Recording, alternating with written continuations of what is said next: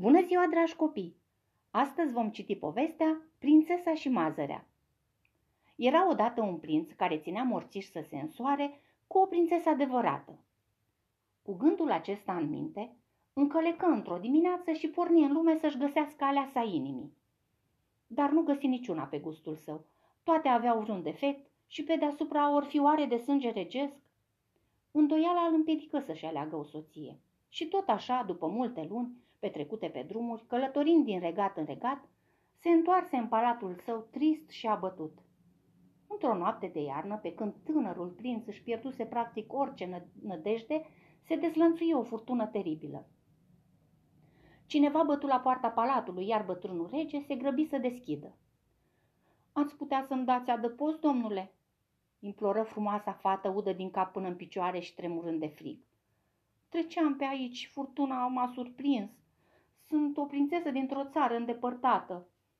O prințesă? Semen mai mult cu o fântână, glumi regele văzând-o pe tânără cu părul și roind. Dar intră, te rog, ar fi de neiertat să te lăsăm afară pe o noapte ca asta. Când regele o anunță de această vizită neașteptată, regina schiță un zâmbet șmecher și îi zise – Vom vedea îndată dacă este cu adevărat o prințesă.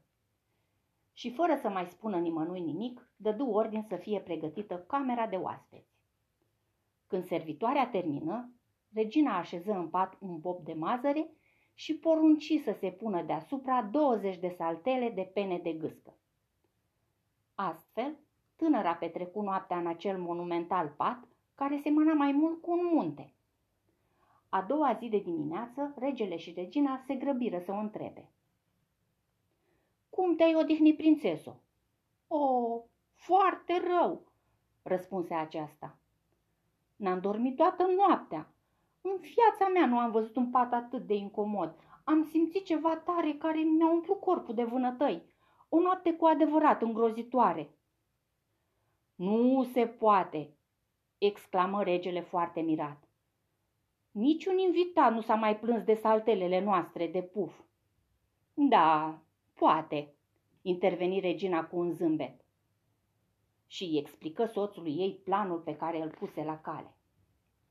Așa își dă dură seama cu toții că era o prințesă adevărată. Doar fusese în stare să simtă duritatea bobului de mazăre prin cele 20 de saltele. Prințul, doar văzând-o, se simțea acaparat de frumusețea ei. Cu cât o privea mai mult, cu atât îi se părea mai frumoasă. Și așa, peste câteva zile se însură cu ea, sigur că în sfârșit, în sfârșit găsise prințesa adevărată. Din ziua aceea, bobul de mazăre făcu parte din bijuteriile coroanei. Dragi copii, să ne auzim cu bine la următoarea poveste a Bibliotecii Radu Rosetti Onești.